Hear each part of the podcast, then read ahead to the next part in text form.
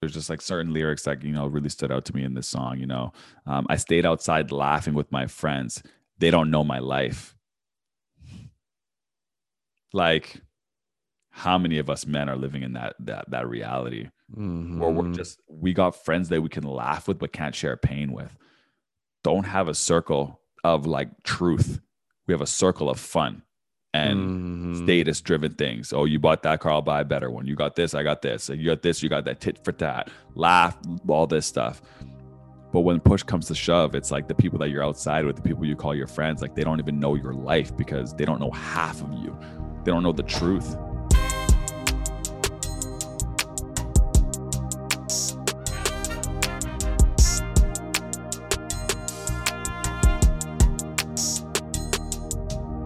What's up, everyone? What's going on? Welcome back to another episode of the Modern Masculinity Podcast with an incredible episode coming your way today. I'm your co-host, C K, aka Coach Kyle. And it's your boy, Anwar Ahmed, aka A Squared. Man, coming in with a tree in the background. I don't know if you can't, you guys can't see it. So I'm excited because I always have plants in the background. He's excited because he doesn't. So he's he's feeling it, the vibe. But listen, today, the episode is inspired by a new album drop. Brand new album came out. It's been, I think, what, five years since this album, uh, or since the last album.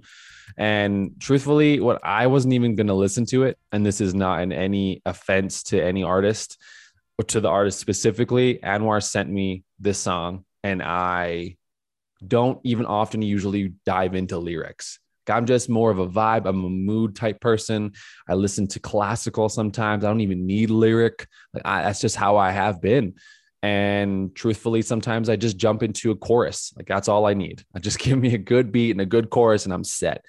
And Anwar sent me this song and I was like, whoa, whoa, Behold, press the brakes, relax here for a second. The song shook me and I was in, I was in from there.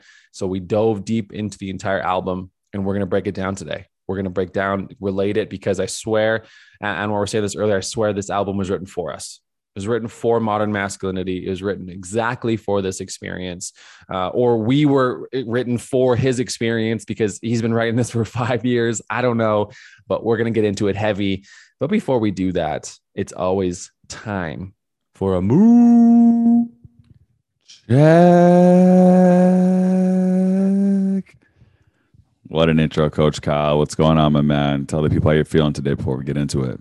Let's go. Let's go. Truthfully, uh, I walked into this conversation a little nervous, a little nervous. As I said, I'm not a, a person who dives deep into lyrical poetry. It's not my forte, to be truthful with you. And so breaking it down today felt like I had to do the perfect job. I felt like I had to really, I had to know, you know, I had to know what I was saying. And I've watched videos about people breaking them down. And I'm like, I got to look like them and speak like them and, and understand the spiritual reference there. And I was like, I have nothing. I have nothing. I have my experience, which is still powerful, uh, but it felt like it was dull and, and not enough. So I was a little nervous. I am a little nervous, but I'm excited to just have like an open and honest conversation about this experience. Because like I said, this is uh, one of the most relatable launches, releases uh, we've had since we've been uh, running this uh, this podcast, bar none, hands down. And so I'm really excited to see what comes of this conversation. And uh, I have a lot of beautiful things happening on my end as well, uh, which I'm sure eventually I'll share on here. So I am feeling amped, excited, and also nervous. That would probably be my three moods apparently today that I didn't even know. That's my mood. There you go. There you go. What's your mood check? My mood check. Hmm. I'm feeling,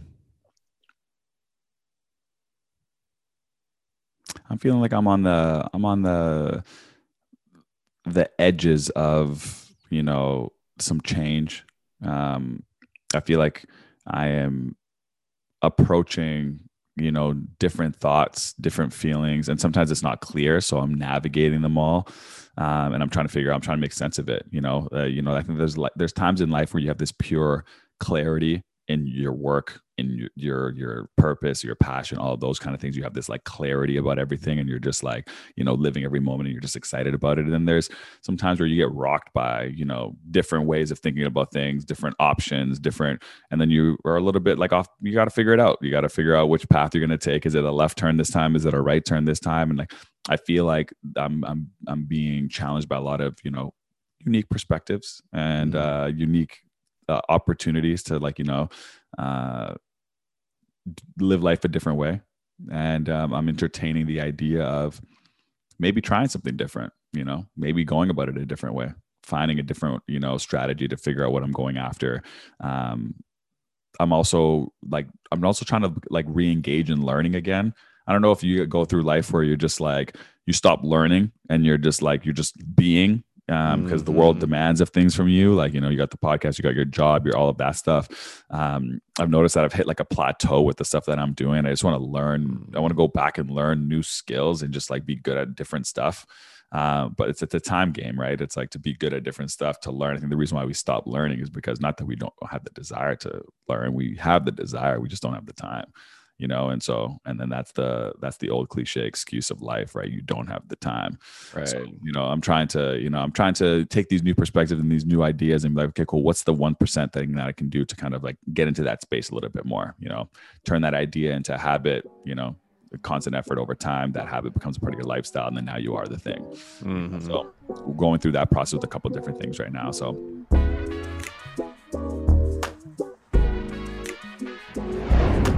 yeah, I think this album is just very, um, you know, I, I, first of all, I acknowledge you for embracing the challenge of, you know, taking on an album like this, you know, to to to to give you some peace of mind and, you know, see, settle some of the nerves. I think for me, I didn't even understand, I didn't even understand music art until like two years ago. Mm. Like, I was in here listening to beats to get hype for basketball games. Like, I did not care about what this person was really saying. Like, I was like, I would listen, go, I would listen to an album and just go, what beat do I like the best? And fly through the album. Like, duh, duh, duh, yeah. duh, duh, duh, duh. And I'd be like, oh man, that album was so slow. Like, I'm like, he meant it to be slow, or she meant it to be slow. Right. That it wasn't to take it in like that, you know? And just, so it's been such a cool journey. And so by the time this album dropped, I had already been, I'd already had the foresight of like being able to like, I used to never listen to albums in order. Mm. I would just, I would just like listen to the songs and just like, you know, and it was just like, so someone would introduce me, like, you got to listen to the song in order. They're telling a story with the whole thing. Like, it's a whole. And so right. as a creator, once you get into the, you know, the creative mindset and you think about like, okay, cool. If I'm going to make something, I'm going to put it out to the world. I'm being, and, and then Kendrick being the most meticulous person of all time.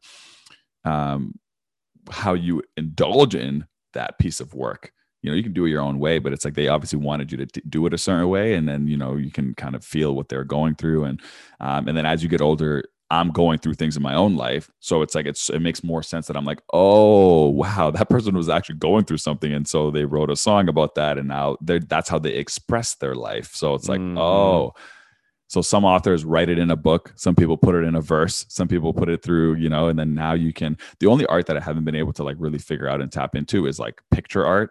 Like when mm-hmm. I go to a museum, I'm still not feeling anything. Like I really, right. don't, I do not understand why that blob of paint makes sense. Like I don't, I don't get the inspiration it's out of it. A whole other level of creative uh, oh. perspective and creative outlook. It's wild. It's always fascinated me. I, I've wanted, in a way, to be able to see it that way for sure. Uh, but uh, at this moment, I do not. And it's not even close. It's not even like I kind of get it. I'm like still like it could be physics for all I like. I just don't understand it um, yeah. at all. But music has been like their words. You know, you can figure it out. You know, it's it's it's a very they they've just written it, and rap's a bit more complicated, obviously. So you know, even you know, someone who's just like to list like to go through lyrics and actually read it and try to internalize it and stuff can be obviously very daunting. But mm-hmm. I think even on this, if you were to just like. There's some blatant words straight up that are coming out in this, in this, in this album. You know, the word therapy is said many different times, whether you understand how he put it in the bar or not, he's clearly talking about therapy. Yeah. It's um, obvious. Yeah. So it's just, there's just some things that just come out at you. And then there's some things that are just a little bit more, you know, nuanced and more finesse. And that's a, the part of the art of rap is, you know, it's like, if you get it, you get it. If you don't, you don't. And I think mm-hmm. that um, just taking on the challenge of embracing it and, you know, going into it and going through it is already, you know, a cool step in the right direction. But I'm no, I'm no album breakdown dissector myself. You know, I just, I think that it was just a wonderful opportunity for us to bridge the gap between what we do here on this platform every single day and one of the biggest artists in the world, after a hiatus of five years, admitting that these were all the things that he was going through. Um, and, you know, putting it in a, you know, in a project like this, I just thought it was, you know, an opportunity we needed to take. Um, and so one hundred percent. Appreciate you uh, joining the journey and joining the ride for it. Yeah, let's go. So for those that don't or haven't already picked it up, we're, we're talking about Kendrick Lamar's new album. Uh, what is it called? Mister Morale and the Big Steppers, I believe is the name. And uh, like I said at the beginning, Anwar sent me a song uh, specifically on that album called Father Time. It's a few tracks down. And I remember before that, I was like, I don't really know if I'm going to listen to this album. Like, it's not a big like jump. And I, I again, that idea of a song that needs to have the right beat for me to listen to it. Right? Like I think about Humble, that one of his classic songs. Like I'm like, okay, okay, okay, let's go. Uh, and then any everything else, I don't even know what songs are on the, that album. I actually have actually no idea. None, zero. So in this context, this really asked of me to go in and look and pay attention and uh, uh, look up the lyrics specifically. And as I as you were talking about this, I was reminded of the what the synonym actually means, rap, uh, and it's rhythm and poetry. And I remember when I learned that back a, a long time ago, and I was like, oh, like how fascinating is it? Because I think that in some contexts, like some people look at rap as like a negative word or a negative type of music, when the actual verbiage is rhythm and poetry, right? It doesn't matter who it's coming from, it's rhythm and poetry.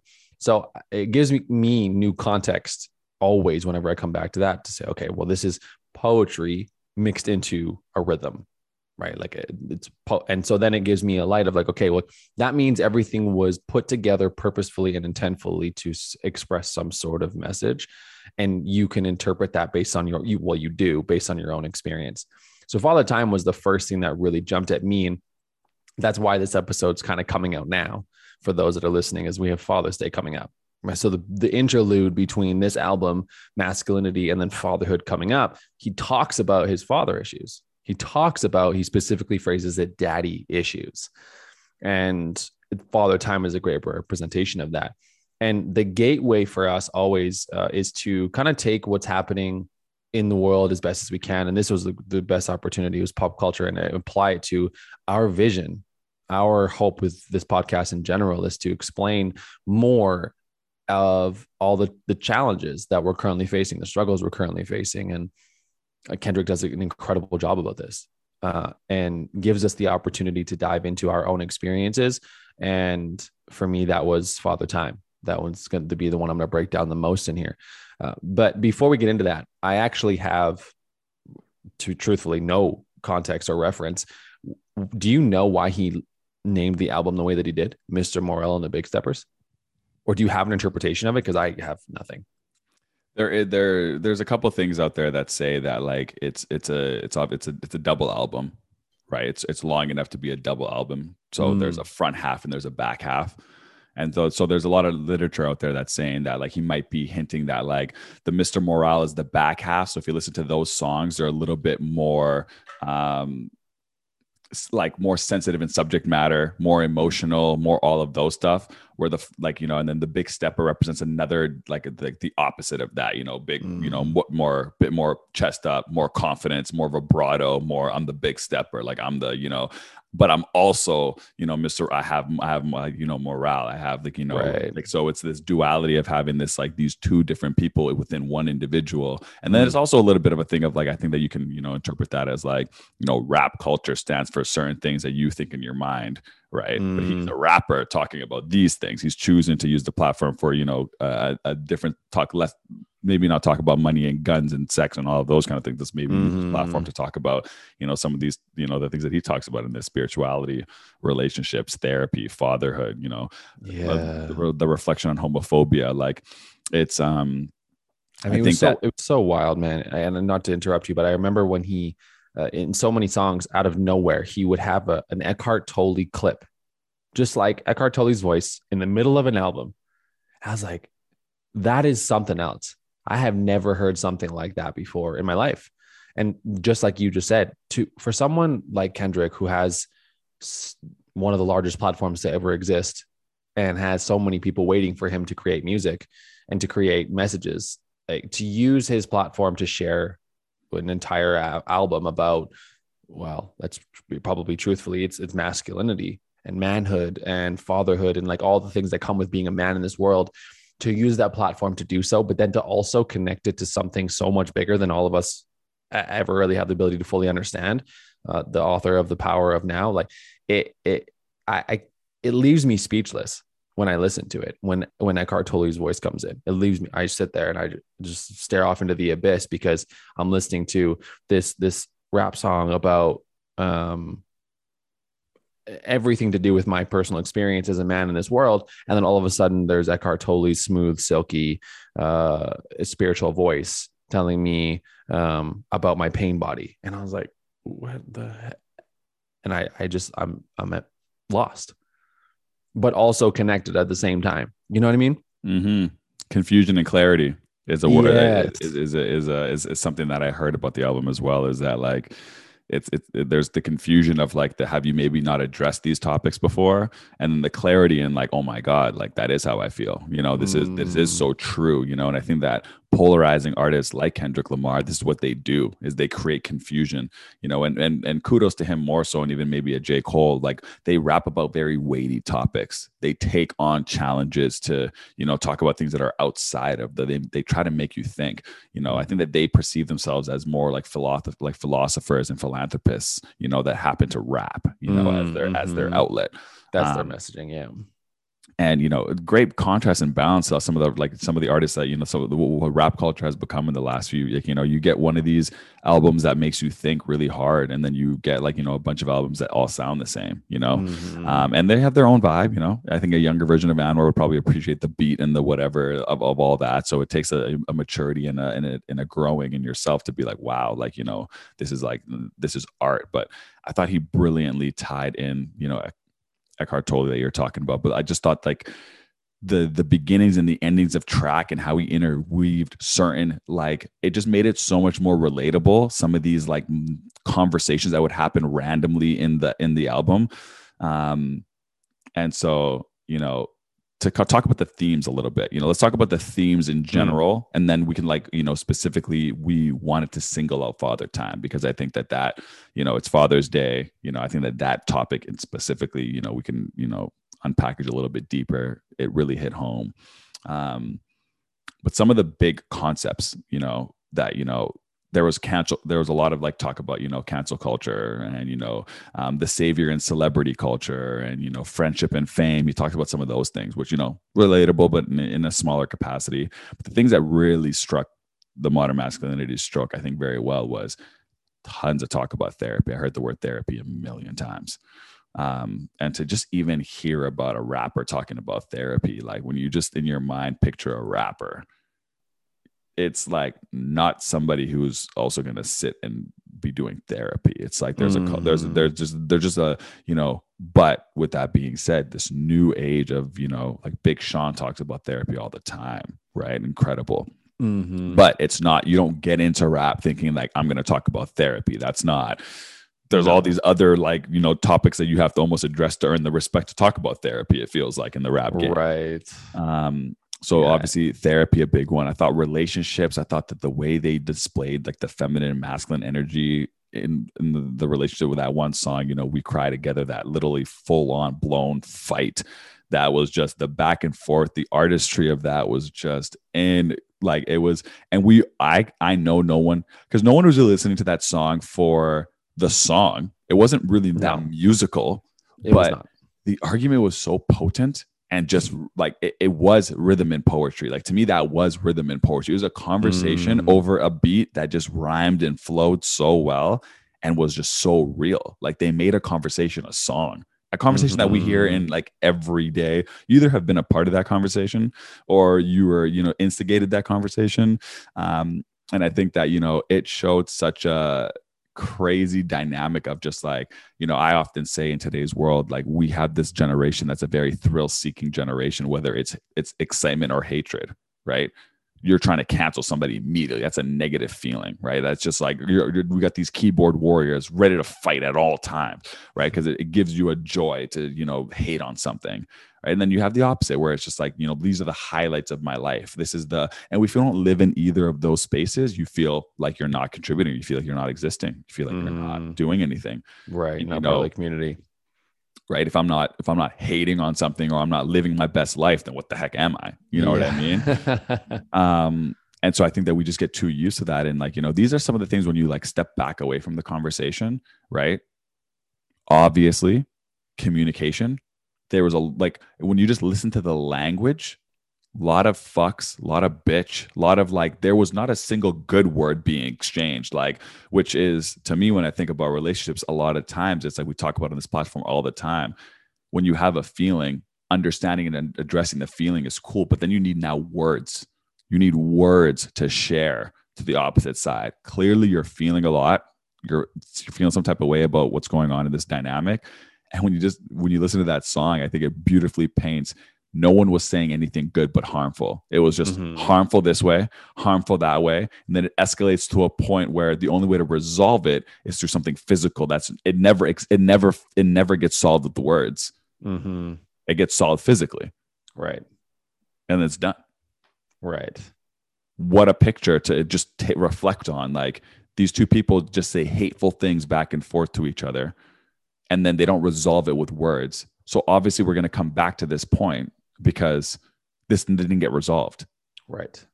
It got resolved physically. Man, what, you know, I listened to that song in the gym. Don't ask me why. It's just the way my day happened to turn out. I was a set, one set in, doing some back rows. And I'm like, all right, flick, We Cry Together. Cool. Interesting title. Click it.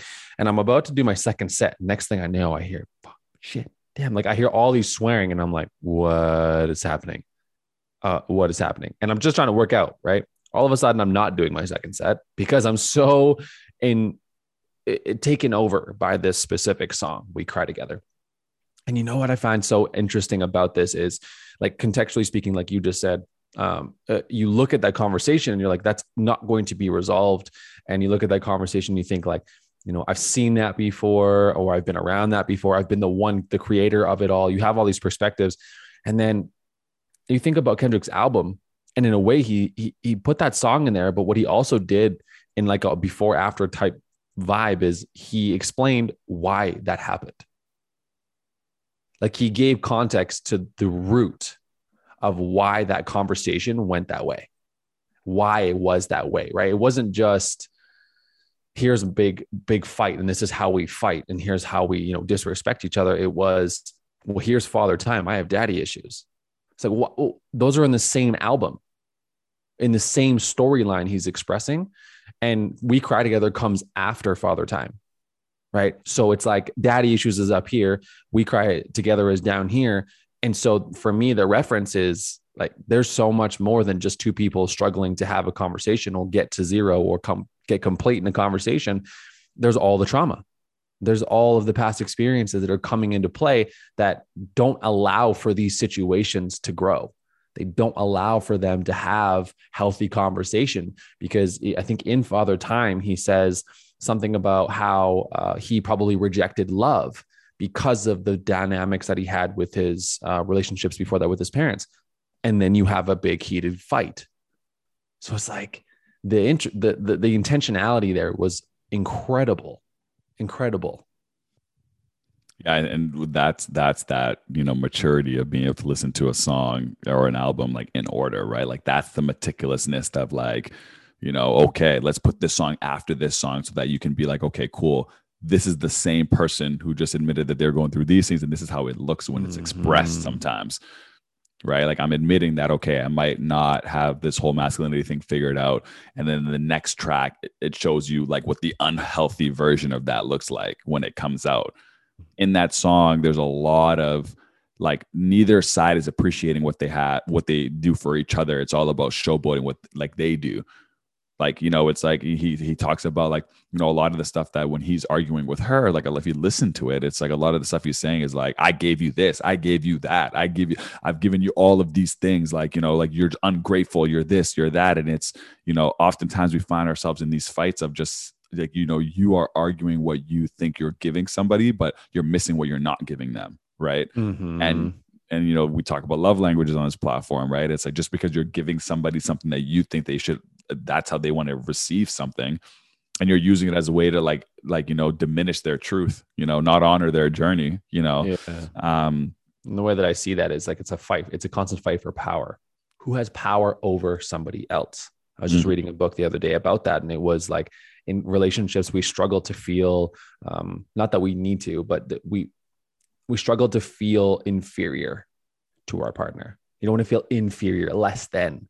So you're mm-hmm. always fighting to be at least equal, but usually you're fighting to be superior, the one who is in control, the one who has the most power. So then you don't have to worry when something like, like a fight like that happens, because you're like, look what all I gave you. Like, you can fight all you want, but I gave you everything you have. Mm-hmm. So it's, I have power over you. Right. It's like, I have, it's, it's interesting, like, level of dominance that comes through when we're having those kinds of like heated arguments. It's always about power. It's crazy. They show it in the argument too. There's one part where she laughs at him, goes, haha, look at you all in your feelings or whatever. Mm. And then takes her phone, right, or something, and she's like, or her car keys, and he's like, give it back, give it back. And then he, re- like, when she starts like screaming stuff, he's like, haha, now look at you, you're the one who's upset, like, as if like he shifted gears and like, cool, you thought I was upset, like, no no, you're more upset than me, I'm not really right. that bothered by this, like, you know. Yeah. And that, that little shift. She said something, he, he said something about, she's like, oh, your mom doesn't like me or something like that, and she goes, or he said something along the lines of like, uh what do you mean she gave you her Honda or she gave you her car? And then she rebuttals with, yeah, but now, but she holds that over me, right? Mm. And I thought that that was a very telling detail of just like this idea of, you know, you're giving someone something, but when you do it just disingenuously, mm. it doesn't feel like you're giving me anything, right? It's like, if you give me something to hold it over me, it is this power dynamic still, right? Mm. It's, it's, we're still in this complex of power, like, who, you know, I'm showing you favors, you're holding it over me. Like, that's not, you know, you, you know, you want to give and not have the expectation of receiving anything back. You know, it's, it's this idea of like being able to just give love and not have to receive it back. But obviously, you know, in their dynamic, they're fighting for this, you know, but at the end of the day, they both just wanted love, which is kind of interesting, right? Like, you know, they couldn't yeah. get it through language. And so they just found it in a different way. Right. And I think that it was very telling to me that that spoke more to the man, right? To me, it spoke more to just like the, there's all these love languages, but we as men have very successfully identified that physical touch is very easy for us to get into, mm-hmm. you know, because it needs the least amount of words. It needs, you know, it's, it's, it's, it's, it's, it's, it's the lowest hanging fruit. Right. And it's like, you have this massive blowout, this massive fight. He, there's a lot of things you could have done. You could have, you know, be more self-aware about your feelings. You can communicate better. You can learn, like, there was a million things that is the work of becoming a more modern man, right? Mm-hmm. But let's just like, let's just skip chapter one, two, three, and four, and let's just get to the physical touch, and then we'll get to the conclusion that we needed: alignment, feel grounded, we feel together, we feel connected. But I didn't have to go through any of the work to get there. Mm-hmm. I have to go through any of the emotions to get there. I didn't have to go through any of the, you know, being able to express myself in a different way. And, um, you know, this is something that we encourage here on the platform, is just to not like, you know, not always just like, you know, lean on if physical touch is a great thing. It, it can align, you know, two people together. You can definitely feel more connected. But in a fight like that, it's like, you know, if you listen to that song, you're someone who's in those fights. It's like, what you take away from that song is like, can you do this dynamic in a different way? Right. Clearly, he's showing a very ugly version of two people fighting. And it ended in physical touch. It ended in them like just like, you know, making out and, you know, like going, ignoring it through that channel. Mm-hmm. So clearly what he's showing you is that this is the negative cycle that we're in. Mm-hmm.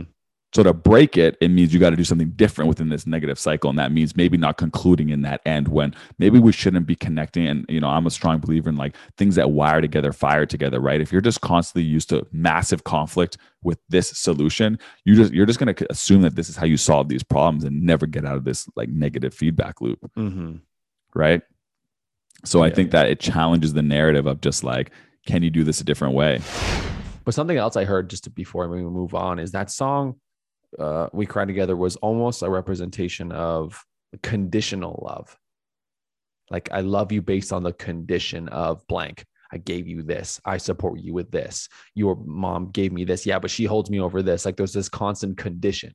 I'll love you if this goes this way. There's no unconditional love in that space. It's all conditional. It's all based on something. Uh, and so I think if you can pull the little pockets of where the conditions were laid out, usually from the beginning, um, then you can understand like why we're here. It's because it wasn't really like, it wasn't really love. It was um, akin to something like uh, almost ultimatums or like things that you could threaten later or something like that. It was a, um, like you said, a reach for love outside of love almost. Um, based on the condition that I support you in this way. Um, and then I give you this and you give me that in return. Um, it's, yeah, it's, it's such an interesting dynamic, uh, but that song, that song is emo- an emotional roller coaster. So if, if you're not on the spot, don't listen to it right now, but absolutely go back and, and relay that experience. Cause I experienced that big time when I was a child. Like, that's all I saw is that. And that's where it kind of speaks to the, you know, I think the point that I was kind of trying to bring it home to is this, like, you know, this, this trauma, this, like this version of like seeing something, you know, obviously he probably got into, they got into this fight because maybe they saw their parents communicate to themselves. Like, they think it's okay because yes. their parents were yelling at each other. So like, you're just kind of like, this is the idea of like, you know, not taking the awareness of saying, I need, this needs to look different. That wasn't healthy. Right. Same way where, you know, I got my ass whooped as a kid. It worked. It was like, cool, that's hot. Don't touch it. Like, it was a very yeah. triggering response. It was like, okay, cool. And the little bit of fear that you had about getting in trouble and getting your ass whooped was good enough to like stay on the right beaten path. That's probably what my mom wanted. Right. But not everybody internalizes that level of conditioning. Well, right. Mm-hmm. Might've worked for me. Might've not worked for somebody else. Right. So being someone who's gone through that experience, you don't just take it and be like, it worked for me, I'm going to keep this, this pattern going. It's like, yeah, cool. Your parents maybe spoke to each other like that. They were lacking maybe some empathy, emotional intelligence, all those things. My parents disciplined me this way. Maybe that's all they ever knew. They didn't know a different way to do it.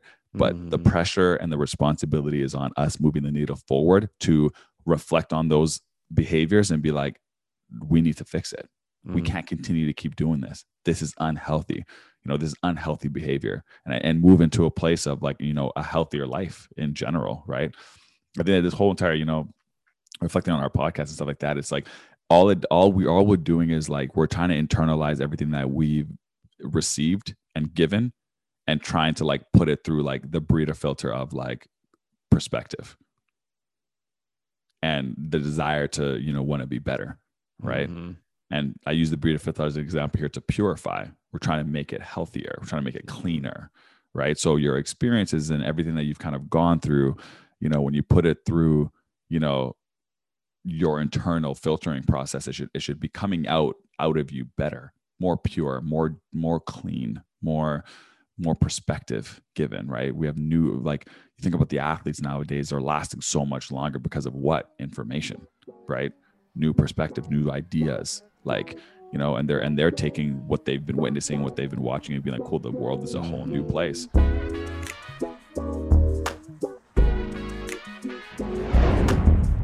And there's so much to pull in that specific arena you just talked about with trauma and safety and survival, like that. That's a whole other podcast. So I think that it's great that you brought that up because that's the other ways of support. But um, I think that just listening to the song, I think itself gives you an idea of like, oh, I don't actually ever want to talk like that. Wait, am I talking like that? And just giving, a, giving that perspective, that awareness. And hopefully we can share that through this platform, whoever's listening to that right now, like to be able to go to that song now and be like, oh, interesting. Maybe I do talk like that. Uh, maybe I do act like that. Uh, is such a difficult thing to own, but important. So important. Um, but that, that song we could talk about for, well, we just kind of almost did for an entire episode. That song's great. But what, um, fr- from that song, We Cry Together, I know for me, it's We Cry Together and it's Father Time. Those two, for me, it's like bang, boom. I could not listen to any other song and I've, I'd be satisfied right now. But I think that you probably have a different song or a different type of, of energy that you want to bring before we talk about Father Time. What other song resonated with you? Yeah, I think that the ones that resonated with me from, you know, a modern masculinity perspective was, you know, just right, right out the gate. I think that, you know, um, United in Grief is, is, is, is, is a, it almost like set the foundation, set the tone for where we were going to go. You know, mm. um, there is, um, there's a, a woman's voice that comes on pretty early on and it says, you know, tell them and tell them. It keeps saying, tell them, tell them. And then it ultimately ends with, you know, you know, tell them, tell them the truth. You know, which is just like, it shows this unveiling, it shows the mask, you know, the reason why we call it the masculinity is this idea mm. of telling the truth, right? Taking it off, being Amen. Genuine with what you say, um, you know, and, and not just, you know, um, and then in the most classic way, we do a mood check here all the time. And the mood check is like, we're trying to avoid the answer good. Right. Mm-hmm. And so in the, in the, the most authentic man answer, the music cuts out and he goes, I've been going through something. Right. Which is to me, just like the intro of like, I don't want to tell you, but it's just like, this is the, the language that I have to this point. Yeah. I've been going through something, you know, and it's just like, everything was so matter of fact that you could just tell it was someone entering a world that they didn't want to enter in, but they're just like, that is my branch. That is like, I'm just going to say I'm going through something. And that's like the, and I just felt like it was just, you know, you would think that someone pleading, tell the truth, tell them, tell them, tell the truth, that you would come in there and just like lay it all out. But he, it just goes hard music, stop. I've been going through something. Mm-hmm. And it's just very, very telling about how we engage in even these kind of conversations. And then that song later on, you know, he admits that, you know, he's like, uh, I went and got myself the therapist, right? Which is just like, you know, breaking a lot of stigmas there. So I thought United in Grief was a great way to start the conversation. And it was, it was really just like a gateway of like, I already knew that I was, at that point, I knew that we had something that we could work with immediately. Then going down the track list, Father Time was one that stood out a lot. But from the jump, I knew, okay, Kendrick is listening to modern masculinity. Clearly, here we are, big scale, big artist, you know, yep. talking about the stuff that we talk about all the time, um, which I thought was, you know, super awesome. And then I thought the, um, I think the song, it was, it was a song, uh, N N N ninety-five, which I think is referencing the the mask, like the the the the, the COVID mask mm, that we wear, mm-hmm. um, and then a lot of the song uh, he's talking about take off. He goes take off the this, take off the that, take off the this. Super telling song in today's modern era because it was like, you know, take off the Wi-Fi, take off the designer, take off the clout chasing, and it was like, you know, there's a real world out there. Take off all that shit, and what do you have? You know, and I was like, whew, you know, in that song, it's not. You know, it wasn't my favorite song, but the messaging of it really landed in today's given day was just mm. like, you know, we're so busy chasing all these other things that aren't really us that you lose you in the process, you know, and mm-hmm. it was very a grounding song in just terms of like being able to be like, hey, listen, there's a real world out there. Like, you know, even when he says that, it's like, you know, playing to this social media life, playing to like everything that we're talking about and, you know, what we're chasing is just, it's all off. We're all like not calibrated correctly anymore. You know, we were like, we're forgetting, you know, but when you don't have all those things, who are you? If you can find that person, then you can go back and chase the Wi-Fi and chase all of these, but know, you know, know who yourself, who know you are first. And I think it was, it's easy to lose yourself even back in the day. I think it's even easier to lose yourself now. Because mm. it's so, there's so many avenues that aren't you that you can just run aimlessly in. And, and then, you know, take, take years to find yourself, you know? And so I like, it was, it was a good call to action of like, you know, just, if you take all of that off, what do you got? And I think, you know, I think the song title is a mask. So I think he's implying, you know, taking off the mask as well, mm. which I thought was really cool. Yeah. Um, that's, that's, that's so well said. Like, I think that that needs more, more breathing room. That's so well said. Because my brain is firing right now, uh, uh, firing off the that perspective in like a level of authenticity and truth and like who you really are as a human being. And him speaking from his perspective around, well, generally the global population, but then to get into like his specific masculinity challenges, I think that uh, the mask, metaphorically speaking, in our last few years is it's like a continuation of how we were already losing who we were. And so then we were able to then put on a mask to almost represent that we have actually no idea what we even look like anymore. It's like an extended version of this loss of self, this loss of identity, this loss of um, uh, authenticity and I guess individuality. There's another word that I was, I guess, personal power, uh, to be able to be who you want to be. It's no, now you all are in this matrix style experience where you all just look the same because you're all wearing the same thing.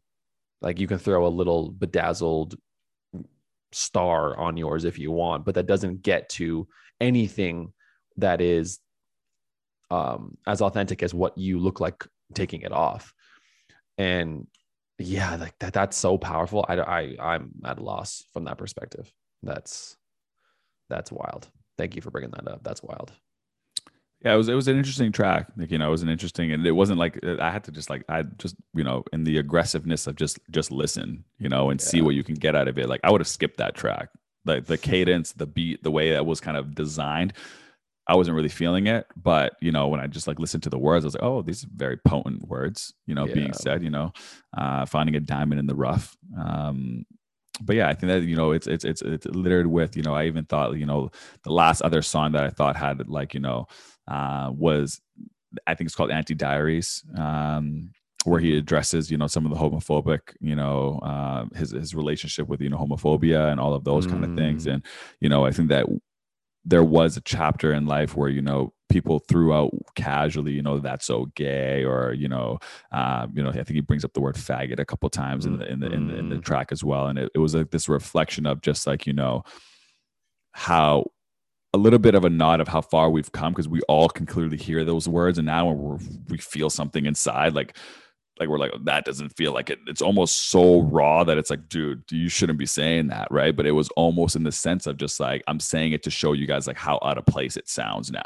like how ridiculous yeah. is this sound, you know, like this is this is ridiculous that we even like used to say these things, you know, and just like, you know, being honest about addressing it, like, you know, growing up with just like that was a normal term, like, um, and I think that it was one of those interesting things where it's like, I had a conversation with a friend that was, you know, was very eye opening, and um.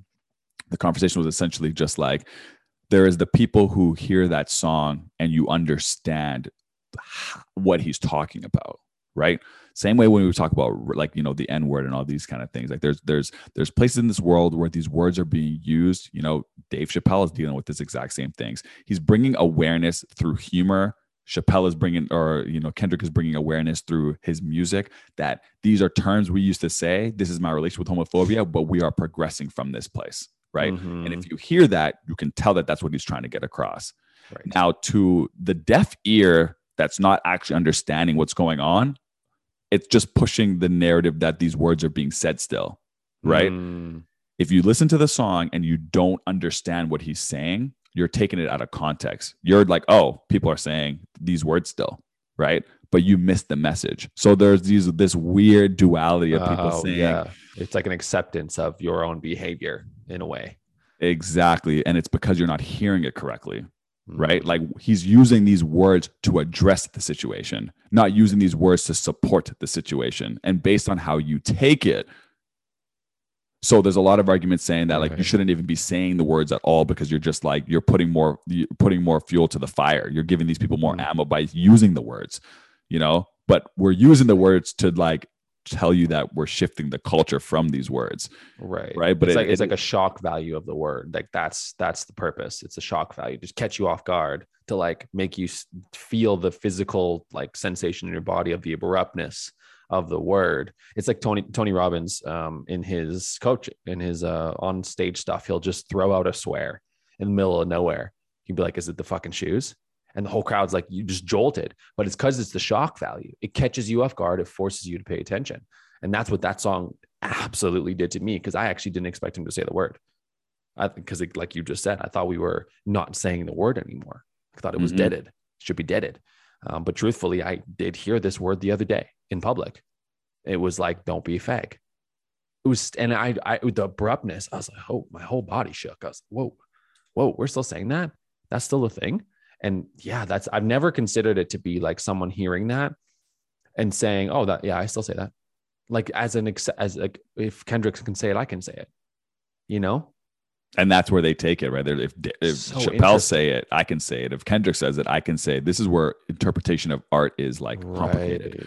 Yeah. Right? Some people called it a clumsy attempt at like, you know, trans acceptance or, you know, homophobia. And it's just like, this is, and it bleeds into the cancel culture again, right? It's like, how can I address something and show my progression with it, without it being so perfectly eloquent. And, and like, right. you know, and it's like the, the fact that he attempted to address it should be like, what's the takeaway here? But people are going to nitpick at how he addressed it. Right. Oh, yeah. And how he went about it. Right. Which right. is just like the world that we live in today. So I just thought that from like, you know, obviously we're trying to, you know, be accepting of all types of people. Right. And, you know, all like, you know, being able to respect your journey in regards to where your journey is, um, you know, it's not something we believe in here at the podcast. So, you know, for him to, you know, you know, reach out to that community and, you know, give a stab at it, get, take an attempt um, at, you know, you know, reflecting on his homophobia personally, which I think he's saying stems from probably his masculinity. Right. Mm-hmm. It probably stems from that branch of like, you know, right. It's like three quarters of the way through the album. So you're having these fights with your partner. You're having these daddy issues show up. You're talking about therapy. Like, again, look back on the album. There's the root. You find the roots within the album of the sources of the behavior. Like it's, it's almost like once you really see it, it's like, that's the only thing I can see now.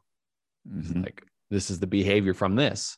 Look at this, you know, it's, it's powerful. Yeah. That was, that was, a, that was an incredible song. And, you know, even if I reflect on my own experience, there is no way, shape or form that I sit here and I say, I never said that.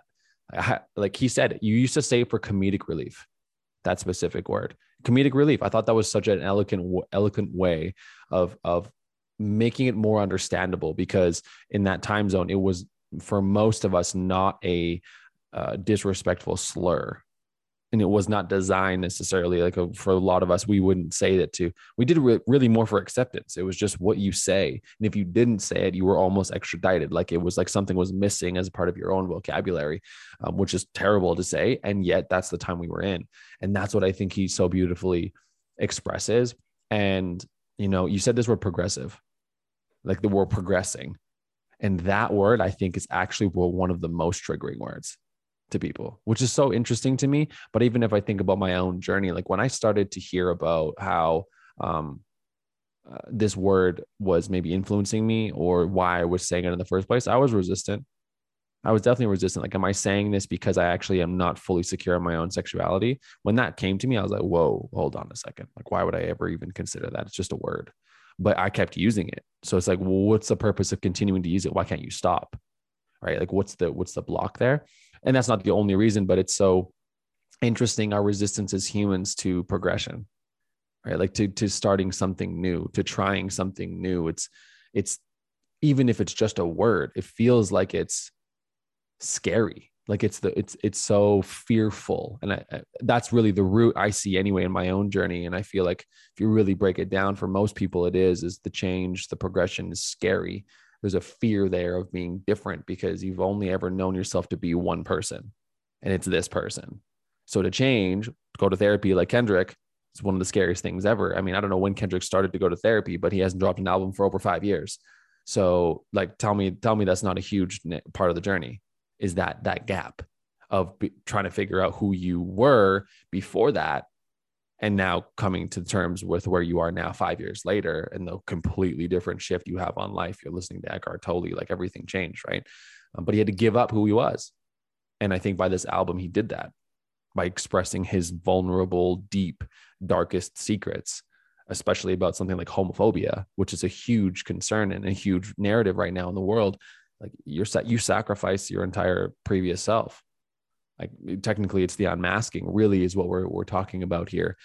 Uh, but anyways, that's, it's wild. This is, this is a really cool experience for me. I, we're, I know I haven't got to the Father Time yet, but this is a really cool experience for me because I've never really shooken down the tree of an album before and seen what's fallen. Uh, and I'm like catching apples everywhere. Like I'm, I'm, I'm feasting right now. That's what it feels like. And I think somewhere Kendrick is smiling because oh, this I is, bet. this is what he likes. Yeah. Right. There's, there's artists that are scared to be misinterpreted. And there's artists that say like, you know, uh, Donald Glover is one of those artists. He never even explained that This Is America song and that video, still no explanation of what he was trying to hint at. It's for you guys to decide. You guys, this is my art. You guys shake the tree and see what falls out and then question mm-hmm. everything, you know?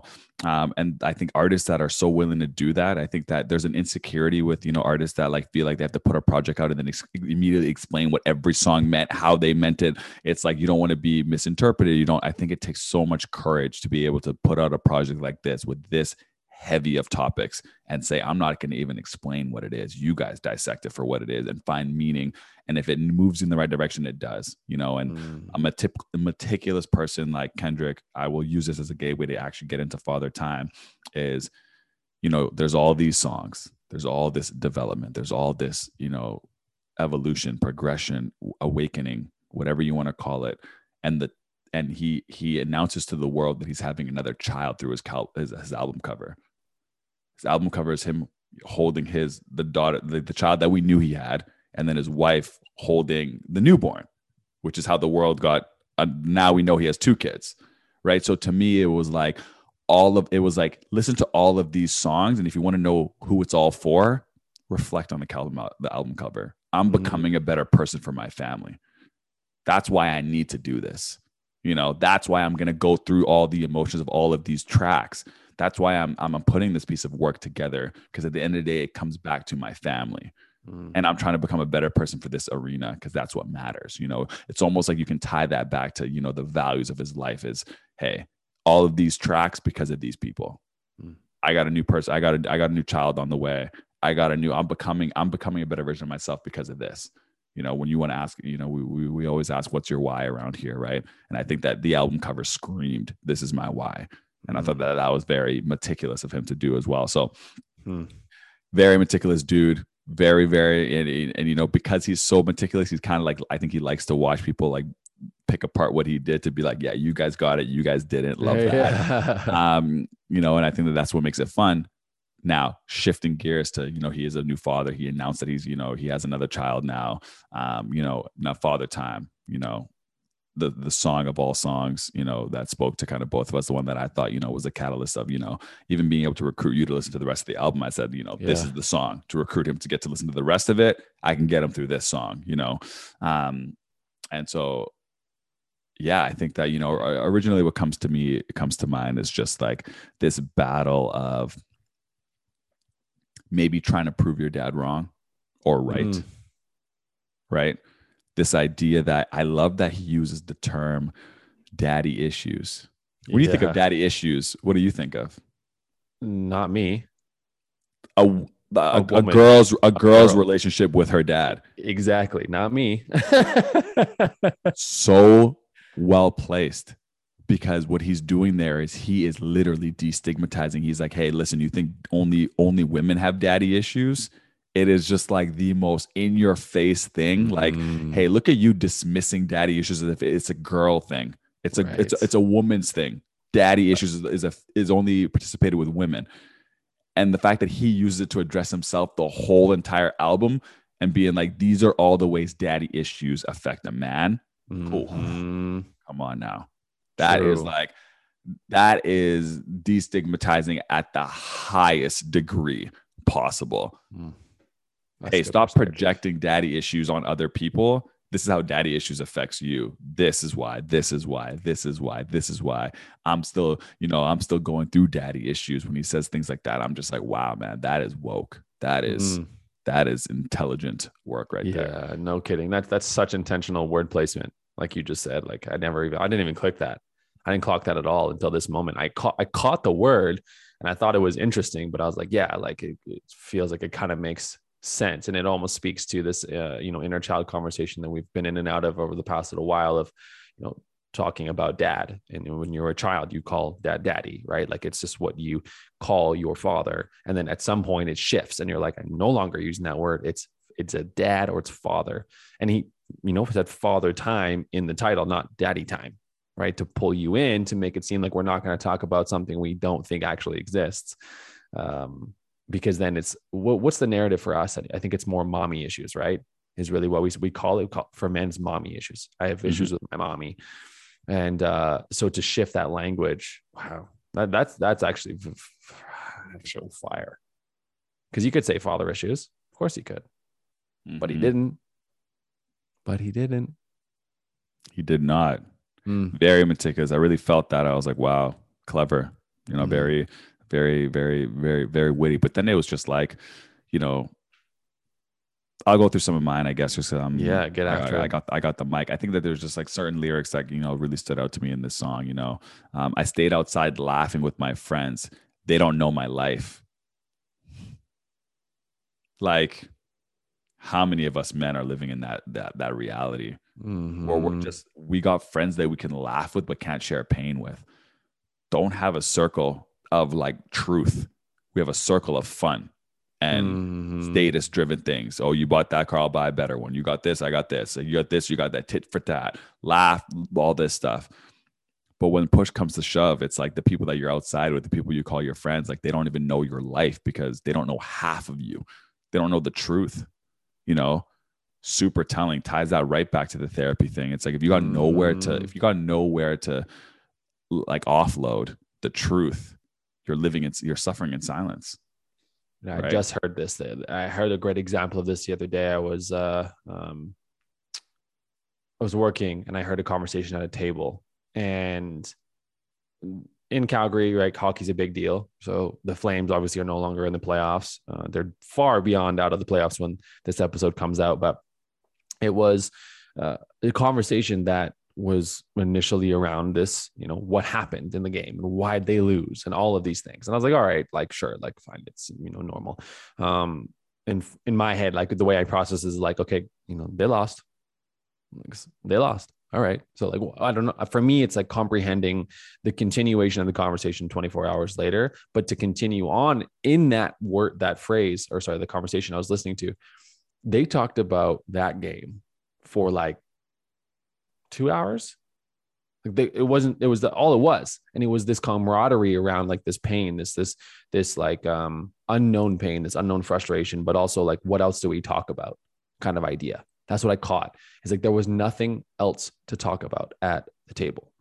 So they would go in and out of this conversation over and over again. And that was the only way they were having, um, uh, it felt like they could connect over, because no one was sharing anything other than like their perspective around this game. Um, and that was what I felt like is um, relatable to what you just said, is like, we just have arenas of fun.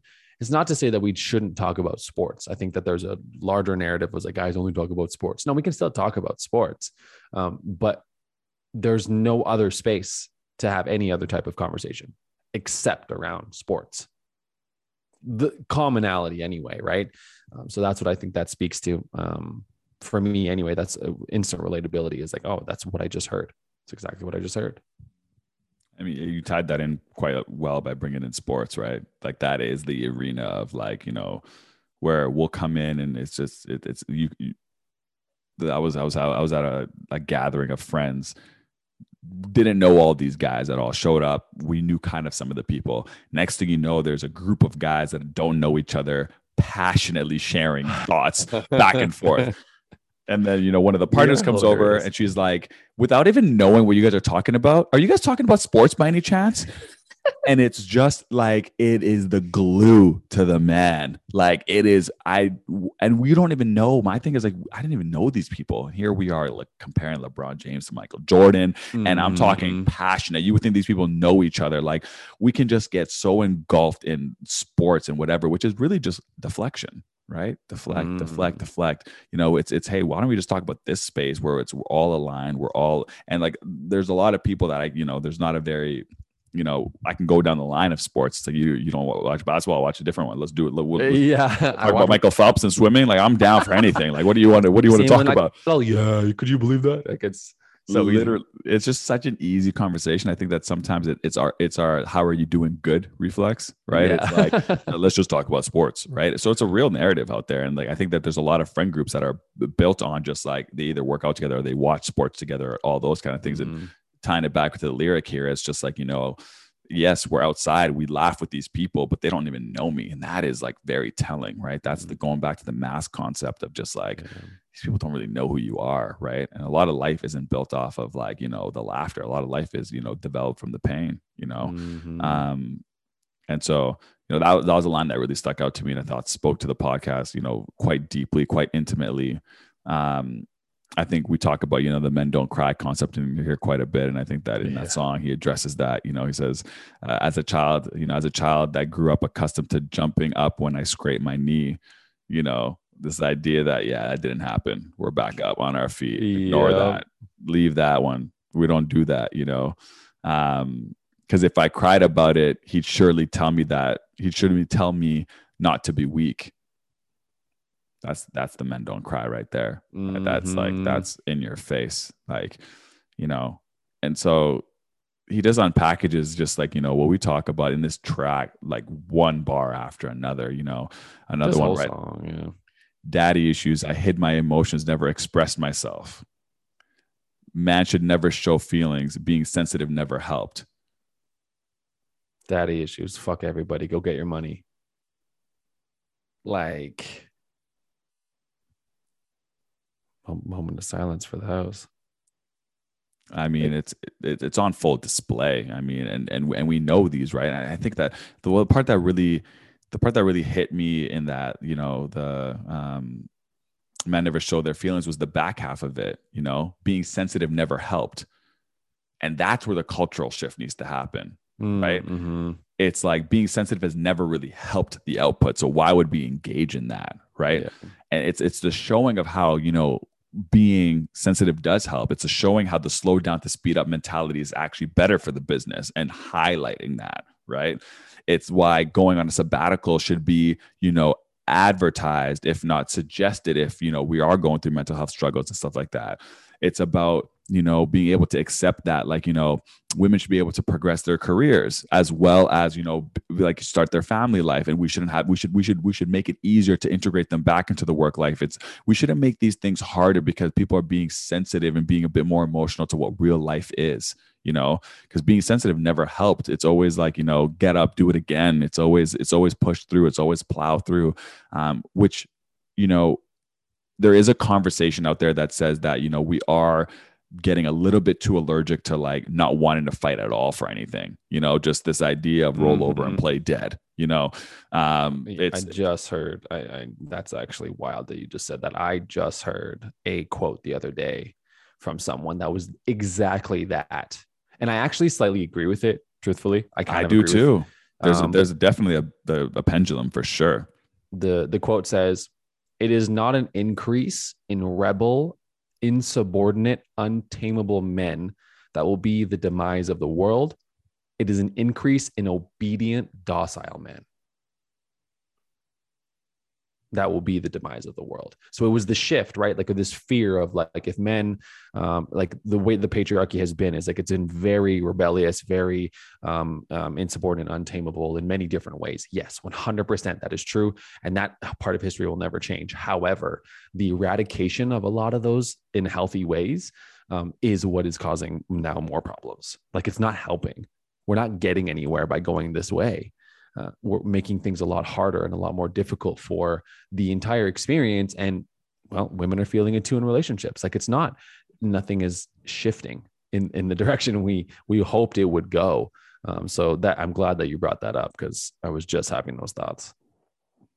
Yeah. It's, it's, it's, it's, that's so powerful, right? So we don't, we don't ever think about the, like, you know, you see these medical commercials all the time with these pills. What do they do in every single one of those? They talk about side effects, right? Every single time there is a, a a solution, there's a side effect to the solution, right? And so some of the side effect of, you know, accepting a little bit more of, you know, um, the the the the woke new individual or the person who, you know, is a bit more sensitive in nature, understands their emotion very well, right? But there is a grit to life that's also needed in balance with that, right? And so by overselling one side, what you do is you you erase resistance, you erase grit, you erase, mm-hmm. um, you know, actually battling, meet, like greeting adversity with a bit more gusto, you know, versus mm-hmm. like, the, oh, this is too hard, roll over. This, this hurts, that hurts. I can't do this, I can't do that, right? The, the reinstilling of the fact that, you know, adversity is actually hard. Mm-hmm. Life is actually hard. You know, and anytime you're engaging in something hard, there is going to be the pushback, right? It's a matter of like pushing your mental fortitude to a point that is impressive to yourself, but not breaking. Bend, don't break. But it never, we never said don't bend, right? Yeah. It's important to bend. Bending is where all the life is. Bending is, you know, being able to test that, you know, elasticity is the important part about life is you mm-hmm. got to bend. That, and just but, but but be conscious of breaking, right? If you if you break, th- then it's gone too far. You know, you're out of the you're out of the flow of life. You know, you're at burnout. You're not flowing no more, right? But now what's happening is that, you know, we we won't even entertain the idea of, of, of, of reaching your David Goggins, I call it, or reaching your full bore. Like, mm. what are you capable of? You know, because we're, um, we're not weak-minded. We're just not pushing, you know, mm-hmm. we're not pushing. And so obviously you're not going to be able to, if you, if you can't get past X task, you're probably going to struggle with the next one. You're probably going to struggle with the next one. Cause it's right. the pushing through that actually allows you to evolve and continue to, you know, level up in this game of life. So, mm-hmm. and it's the narrative, like, uh, even for me, I've fallen uh, into my own type of victim with this, is like, it to bend means like, I feel like I would be breaking, right? Like, it's like, I'm pushing the border of breaking. So I'm definitely not going to do that. And then too, to like take this narrative of push, it's like, we don't have to be extremists here. Like, that's the old way of going about it, is being an extremist. And like, the only way you go about it is by only ever pushing every single day, all day. Like, that's the narrative, right? You can push and not do that. You can still push and find that inner warrior and not do that. Like, it's still, a po- it's possible, right? The warrior in the garden is the great best, best metaphor in the entire world, because he's gardening. He's not pushing in that specific, he's gardening, right? And at any point he could get out there and go to war if he needs to, because he embraces that warrior part of him every now and again. Right. Um, but something that I want to fully bring this into for the Kendrick uh, song for Father Time is we're talking about this idea of like pushing and working harder and X, Y, Z. Um, and he said perfectly, and I really only clicked for me now. He said, daddy issues kept me competitive. That's a fact. I don't give a fuck what the narrative is. And I was like, whoa. Okay. Very interesting lyric. Love that. Absolutely. Keeps us highly competitive, because in many of this, um, the growing up experiences, like the, in this album, Kendrick was pushed, right? He was pushed. Don't feel your emotions, work harder. Like, um, don't, or always be competing with someone, like always better than your dad. If you had one, right. If you exactly. don't have one, they didn't need one anyways. Right. So it's the competitive nature in him. And he's like, you know, that kept me competitive. Look where Kendrick is now in the world. One of the most highly respected, highly sought after, highly anticipated pers- people in the world. So that idea of kept him competitive got him his success, right? It got him to where he, he is now. But then he follows with the lyric. When Kanye got back with Drake, I was confused. Guess I'm not mature as I think, got some healing to do. And it's that instant contrast, right? Of like, kept me competitive, got me here. And now I can't get out of it. Now I can't, now, now I can't understand why some other person who was highly competitive with another embraced each other again. That doesn't make sense to me.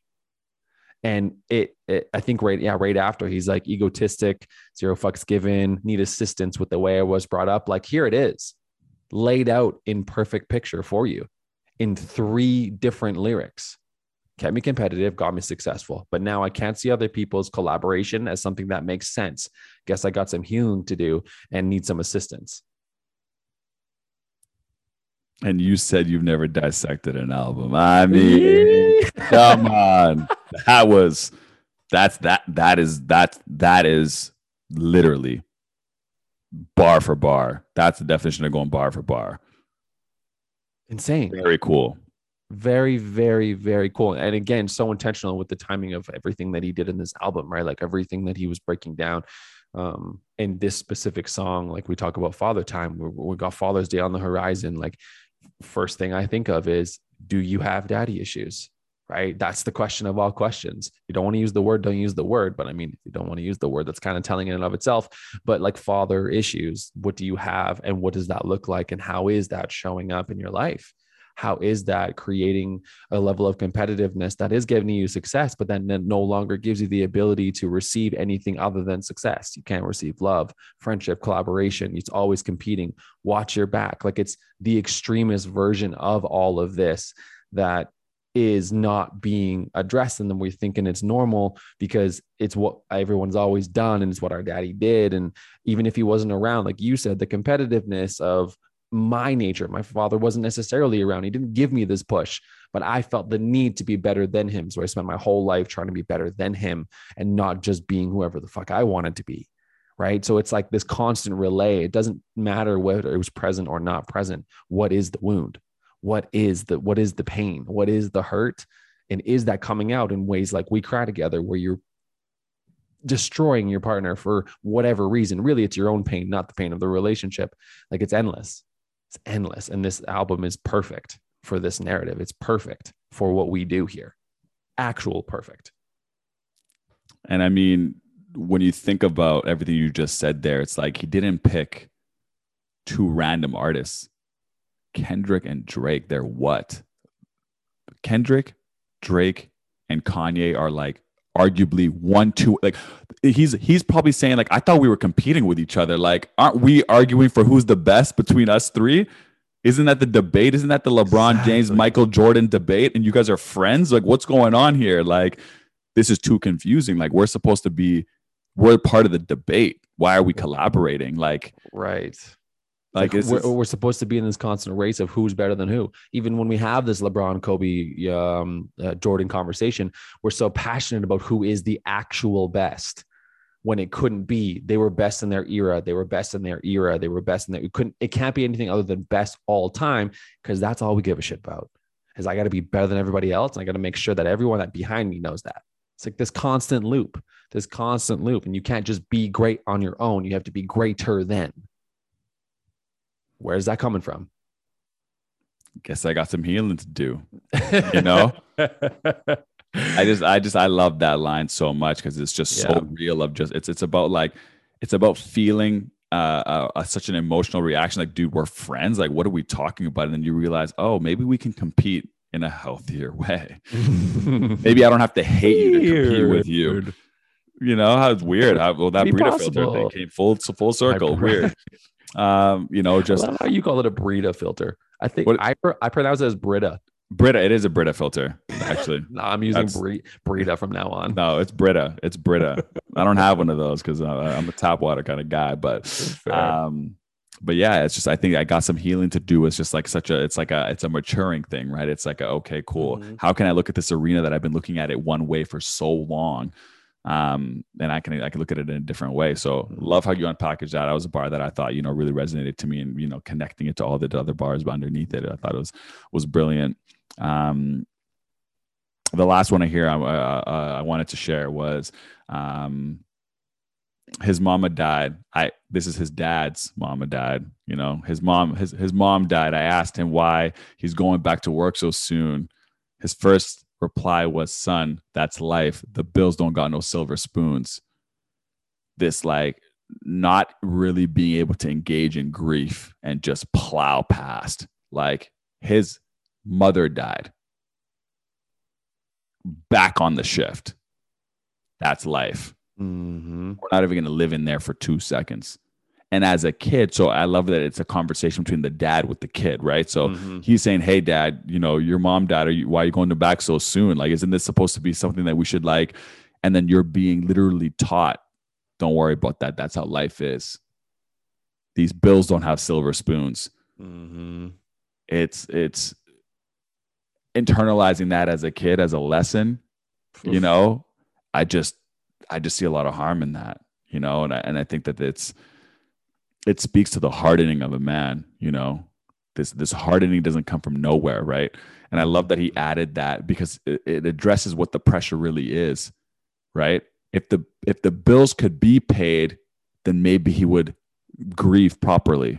Mm. Are we seeing, because everyone wants to blame the man for being hard for some random, like, oh, like some random reason. Like, like there isn't a reason out here. Listen, I'm the provider. I need to provide. If there was bills, I would take some time to be sad, but I gotta, what are we doing here? I need it's to pay for survival. We gotta have to. I have to. This is a, this hardening isn't by choice. I would love to sit here and maybe potentially cry, but life and how it's like the mirror that's being pointed back at me says, get back on this horse. There's no time for this. Mm-hmm. Get back on the horse, get back to producing. And, and and I think that it it highlights the fact that this pressure doesn't come from nowhere. We're not making it up. Mm-hmm. There's pressures that, you know, we're hardening based on our environment, based on our circumstances, based on these lessons that we've been given. Mm-hmm. It's not out of place. It's not random. Mm-hmm. And I, I love that he tied, you know, the financial pressure in there as a way of like, hey, you know, it's not just the fact that, you know, I want I don't want to deal with the emotion, but I actually have this like real thing that I'm, this is the pressure right here. This mm-hmm. financial burden, this financial pressure that I'm feeling, that I got to be that guy. I can't even take a t- I can't even take time to like take in my mother's death. I gotta, gotta that move. Pressure's so real. I gotta do it. Yeah. one hundred percent. I didn't even catch that. That's great. That's great. And, and, and for me, like, I don't, I could break down every lyric in this, but, uh, I'm going to finish with, um, the chorus. Cause I'm a chorus man, right? I mentioned that in the beginning, I'm a chorus man. I love a good chorus. And like to put, how do you pronounce his name? Sampa? Yeah. Safa. Like, one of the best. His voice is incredible. Ever. Holy sweet bliss. Um, it was the chorus, and it's obvious for me, but um, I'll explain it. He says, uh, tough love bottled up, no chaser, and then says neat, no chaser a few times. And I don't know what it was about that specific lyric, but like neat, no chaser. It, it, I'm not a huge drinker, right? So to, to think about being in a position where I'm ordering a drink, probably whiskey or something neat, like the, the burn that hits when that happens, the, the cutting that if you feel in your throat, It, that's the way this feels every now and again. It's like every sip is a little cut. Every, every uh, tough love is a little cut. It's a little like, whoa, little spice, little, little agitation in the body. And to repeat that as the lyric and then finish the song with that of tough love, um, bottled up, no chaser, like no Coke. You don't get no water, no Sprite, no soda. You just got to take it. You got to take it. You got to down it. And then you just got to keep moving. And then the next one, same thing, still no Coke, still no water, still no soda, uh, still nothing, not even ice to water it down. You know, it's just literally just take it and move on. Uh, and I thought that for me, like that was such a, it, it felt like a narrative that I had to adopt growing up. Like the gateway for me is like, um, you know, you have to be willing to take the harshness of life, which yes, is true in some capacity, but like you can have some Coke. You know, like you can have some soda or orange juice if you would like, a little vodka cran, maybe, you know, you can have these options still. It doesn't have to be always um, neat in that way, in that straight up, just, you know, take it kind of mentality. Uh, and the way that that like neat, no chaser um, relates to me is like, don't be a pussy, right? Like that's it. Like as soon as you notice a little bit of pain, Um, that's the narrative that hits you. And it's still a narrative that hits you. And it's not a narrative that only comes from men. This is, this is our current comedic relief still is don't be a pussy. It hasn't changed. Um, it's still prevalent and very heavily in twenty twenty-two from everyone, not just men. Uh, so it's, it's neat. No chaser is not something that is gone. And for me, I just, it, it really spoke to my experience in the narr- the greater narrative. And I think that as a chorus, it can be forgotten or just maybe misplaced, but uh, it was something that I really enjoyed and was really grateful to, I guess, just basically be witness to.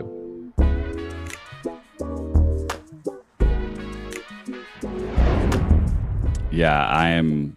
I'm so happy that you brought the chorus up because I think that like, in its in its purity, that's exactly what it was trying to get at. You know, when you think of neat, no chaser, like like I can handle it with no ice, no water, no nothing, right? And it's like this idea that that's supposed to be like admirable. Like if you were to get Coke or like Sprite or, you know, something mixed in there that like you're, it makes you less hard. You know, mm-hmm. The neat is the version that we're going for. The the you know, someone who can, you know, take it neat is the the version that we're looking for. So I just think that that, you know, it's, um, it was very, very, very telling. I think that um, I wanted to pull up real quick, actually. Um, what was the first part of the course again? Uh, tough love, bottled up, no chaser. And then I think it was, we uh, practicing no days off. I, I was, it was the tough love part. Right. I think that like, you know, that just, it's just a really quiet thing that's thrown in there. The word, the words tough love. And I think that sometimes this, this man experience that we feel is that like a lot of the love that we get is tough. You know, I think back to, um, you know, even just, I think a lot of, a lot of life has been being able to like, other than, I think that's why we have such an attachment to our mothers. Some of us is because it's the only version of love sometimes that isn't, didn't feel as rough as everywhere else in the world. Yeah. Yeah. No, it was like, it was like, oh, we can receive it from this space because it's like, oh, it doesn't look so masked up in like this weird cryptic, like coding, like mm-hmm. clearly this individual, like just cares about my well-being and cares about my health. And it's like, it's our, maybe our first f- real form of like tough love. He even, um, oh, oh yeah. I wrote this down too, which I, you know, I'll use that as a, as a, as a kind of wrap up. He said, um, Mama said that boy is exhausted. He said, go fuck yourself. Mm-hmm. Which to me speaks to the tough, like, you know, the, the go fuck yourself is what we're used to. And the, the only person being your champion being like, hey, the kid's exhausted. Like, give him a break. Like, you know, is the one person who's maybe showing purity and like real love, the love that doesn't mm-hmm. feel cryptic, um, is, is, is shunned out. Is, you know, yeah. leave, we're not doing that. Don't, don't, don't give him this mushy love. Like, what is that going to turn him into? He's not going to be able to yeah. drink. A, he's not going to be able to drink a shot neat. If we give him mushy love, he's going to like want, you know, like, like rum or soda and everything. He's going to have mixed drinks his whole life. Like we're, gonna, we're trying to send a, I know a, a neat drinker here. So right. I think that it, it's interesting that like, you know, men often we, you know, until, and I think that's why it falls apart when you finally find a woman or whatever. It's because you're, we're just not used to receiving love in that capacity in a way that's so in, like delicate and nice. And you know, the amount of coaches that I had yell me, yell at me in my face. And it was just like, that's how we moved through the game. Like, it's like, hey, you get yelled at. This is out of love. Mm-hmm. I know you're still playing and take you out of the game, but like, I'm just going to scream at you and you're going to solve the problem. You're going to be better tomorrow. Mm-hmm. You know, it's, it, and it's just like, we're so used to just like, you know, the journey is not like filled with the mushy love. The journey is filled of like, you think of the Marine when you, I picture like, you know, in the Navy and military, it's just like, are these guys yelling at each other? And um, it's supposed to be motivating. I do care about you, but this is how we're going to get through it. It's going to be tough. It's going to be tough love. This is the kind of love that we give. So um, to wrap things up, yeah, I think that, you know, we'll, we'll share one takeaway each about like, you know, this, the, the subject matter, this album, everything that, you know, we've talked about today. Um, I think I'll, I'll, I'll lead the way here. I think my biggest takeaway is just, um, that what we're talking about here doesn't land on deaf ears for me anymore. You mm. know, not that I thought that what we talked about here didn't have legs or anything like that, but just to have the biggest artist in the world, you know, arguably top three, top five rapper, um, come out and almost episode by episode lay out what we talk about here on a, you know, took a whole project and dedicated it to, you know, these, these subject matters. Just, it just rung so true to me. And just, it almost, you know, made me feel like, you know, there's other people that are fighting this fight as well, even at the highest level and you know, one of the coolest artistic forms of all time.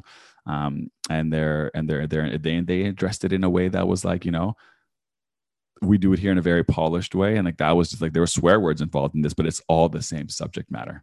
It's mm-hmm. all the same subject matter, you know? And I think that that my biggest takeaway was just, you know, it was, it was refreshing to see. Um, it was, it was I, I thought the album was amazing. I thought that this was such a cool album for me to take in, given the path that we've been on. You know, it felt like, I felt like there's people who are probably listening to be like, what is this guy even talking about? You know, if you haven't been in this arena, you haven't been in this space, like you have to maybe like, you know, go a little deeper, but I just felt like I could take it in and just be like, damn, man, like this is, this is cool. Like, you know, this is cool. The work that we've been doing, the work that we've done on this platform. Um, you know, we had the Atom projects that we, you know, we checked out, you know, which was like, you know, an absolute, you know, complete inside look on inner child in a, in a unique way. Now we got this coming out that touched on so many of these subject matters that we're, you know, we're leaning into and trying to get better in. And um, just the awareness, man, I'm just so grateful for the awareness. Um, And he just did it in such a beautiful way that was just like, it still had the, it still had the, you know, the big stepper, but mm. it had the morale, you know, it had the, it, it had both, you know, it's, I am both yeah. those things. Uh, my little sister, and I'll pass it to you. My little sister, once you, it's crazy. Sometimes you don't know where advice is going to come from, but she said to me, and it's, it's never left me. She said that you can be ambitious and sad. You don't got to be one or the other. You know, and it, for me, it was like the, the honoring of like, just like, just because you're the big stepper doesn't mean you can't be morale. Just because you're a go-getter and a driver, it doesn't mean you can't be sad and upset. Like, you know, you are both things, you know, just because you drink, you know, your drink with you know, a chaser doesn't make you not hard. You know, it's this yin and yang of like this trying to fight for this thing. And if I'm this, then that doesn't mean I'm that. It's getting rid of those ideologies. And when she said that, I remember my brain exploded, because it was like, how can you be a leader, all these, blah, blah, blah. I can be all these things and also be sad. It doesn't even work together. Like mm-hmm. it doesn't even work. And the accepting that yeah, it does was like super telling. And, you know, and it allowed me to and express and lean into those emotions, you know, more deeply. Um, mm-hmm. And so I've always loved that perspective, but those, that's my biggest takeaway about this whole entire thing for sure. Mm. It's yours. Well said, and great share. That last part is an entire episode in my head. Um, what's my biggest takeaway? I think that uh, just being able to get into a, an open perspective or an open mind about the possibilities of somebody's lyrical creation uh, has been so fascinating to me. And like you said, like, you know, what do you mean you've never done this before? It's just so fascinating to me, and it's very eye-opening and very telling. And I really enjoyed the process. And there is a lyric at the end that I felt like uh, kind of caught me in the sense of emotionality behind this whole experience. Uh, he said, "And to my partners that figured it out without a father, I salute you. May your blessings be neutral to your toddlers." And as soon as he said the word toddler, I was like, I'm a puddle. I'm an actual puddle, because it, it was just not even saying like his is impacting his toddlers. It was just basically representing like how important this work is for us to be doing, so that the next generation does not have to deal with it anymore. And it's not to say we'll be perfect, but it is to say like, y- y'all feel your pain. Y'all know it's there. Deny it or don't deny it. It's there. Do you want your next generation to feel that too? And Um, what I found really fascinating was, um, may your blessings be neutral to your daughters for the, for the uh, partners who figured it out without a father. Um, for me, that's how I felt, was that I was, um, in a way fatherless, and there was just like kind of replacements type thing. That's my story. And I had somebody's consistent, but I never really felt like that was exactly what I needed in a way. And so, um, may your blessings be neutral to your toddlers. You know, Kendrick speaks strictly from his experience for the most part. Right. And so with this specific lyric um, is a hope that if somebody, if I had it the other way, then um, it would be possibly more of a blessing to my toddlers, blessing to my family, and it would be easier. Um, and, and I'm here to say it's not. It's absolutely not. It's just as difficult to be on the other side of this equation, where you don't have a father that's like that, where you don't have those exact same experiences that created the issues Kendrick had or the challenges Kendrick had. But in the same time, when it's not there, it creates just as much issues. And so what, what I'm basically, I think, representing here is that the narrative that's growing is that fathers are not needed. And I'm here to counter that big time, as fathers are deeply needed. They are deeply necess- necessary, and they are highly, highly valued in the sense of a family system, because without it or with it, right? It doesn't matter. You get rid of it, you have problems. You keep it, there's still problems. But at least there's a workability when they're present, and it's not the, uh, I guess, unworkability of not having it present, where it's just basically no longer there, abandoned and, and put forth. So very interesting. And again, he follows with, it's crucial. They can't stop us. Um, if we see the mistakes, till then, let's give women a break. Grown men with daddy issues. I mean, you finish the episode right there, right? That tells everything. And for me, that says everything. Uh, and that's why I enjoyed this so much, um, is because it was just basically saying, let's, you know, give the world a bit of a break. Let's navigate our own shit. Let's, let's figure it out. Let's heal it and see what comes of that. Cause it did a lot for Kendrick, clearly, as he navigates this experience. It's going to do a lot for his family, and it's done a lot for us now. So I'm grateful. That's how I feel. I'm grateful for this episode. I'm grateful for this, this focus. Like, really, I don't think there's any better way to validate what we're doing. And it's like, kind of sounds a little selfish, but man, we've been at this for a year and something, and there's been pockets of like truths and support and growth and opportunity. But like this, this album d- did it, you know, this album did it. This album validated, like, we need to keep doing this work. We need to keep creating these episodes. We need to create doing this podcast. We need to continue to um, support other men and, and, and push the groups that are supporting men forward and just keep this movement like so aggressively going. Um, but I, and I think that what other thing Kendrick's album says is that we're making progress. Like it might speak to problems, but I think it speaks to progress too, because he can speak about it now. Right. Five years ago, this was not Kendrick's album, because we're not five years ago. We're here. And I think it just like translates to these are the problems. Yes. But however, like we can talk about them now. Like we can put an entire album about it on.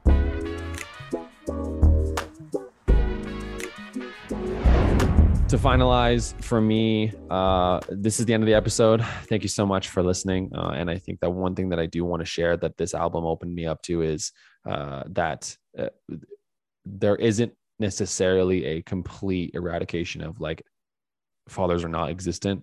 Um, there are a lot of healthy fathers out there that is, are, are supporting this movement. There are a ton of great family systems that are working really well, and a lot of people with incredible fathers. Uh, and so this is not to open up the gateway for more scrutiny against fatherhood.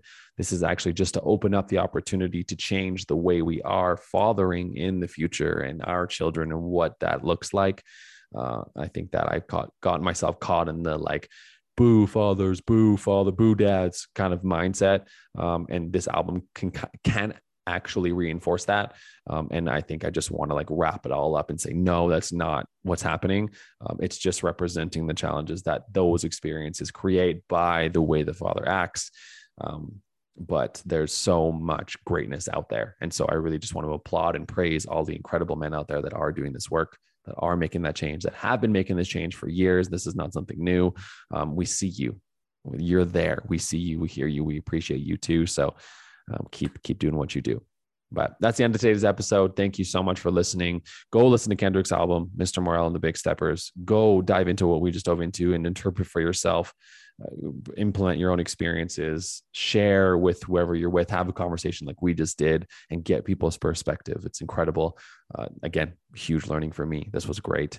Don't forget to subscribe and uh, like and download. And please leave us a rating. That would be incredible. It helps us reach more people. But y'all are amazing. We'll see you in the next episode.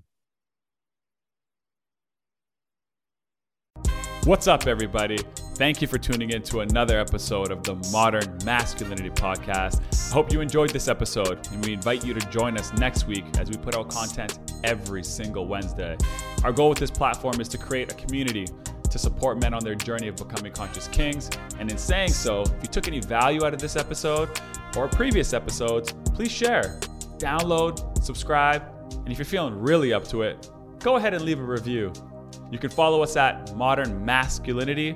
Remember, the it's with a K, not a C, to represent the mask that we wear. And like always, thank you for listening, and we'll see you next week.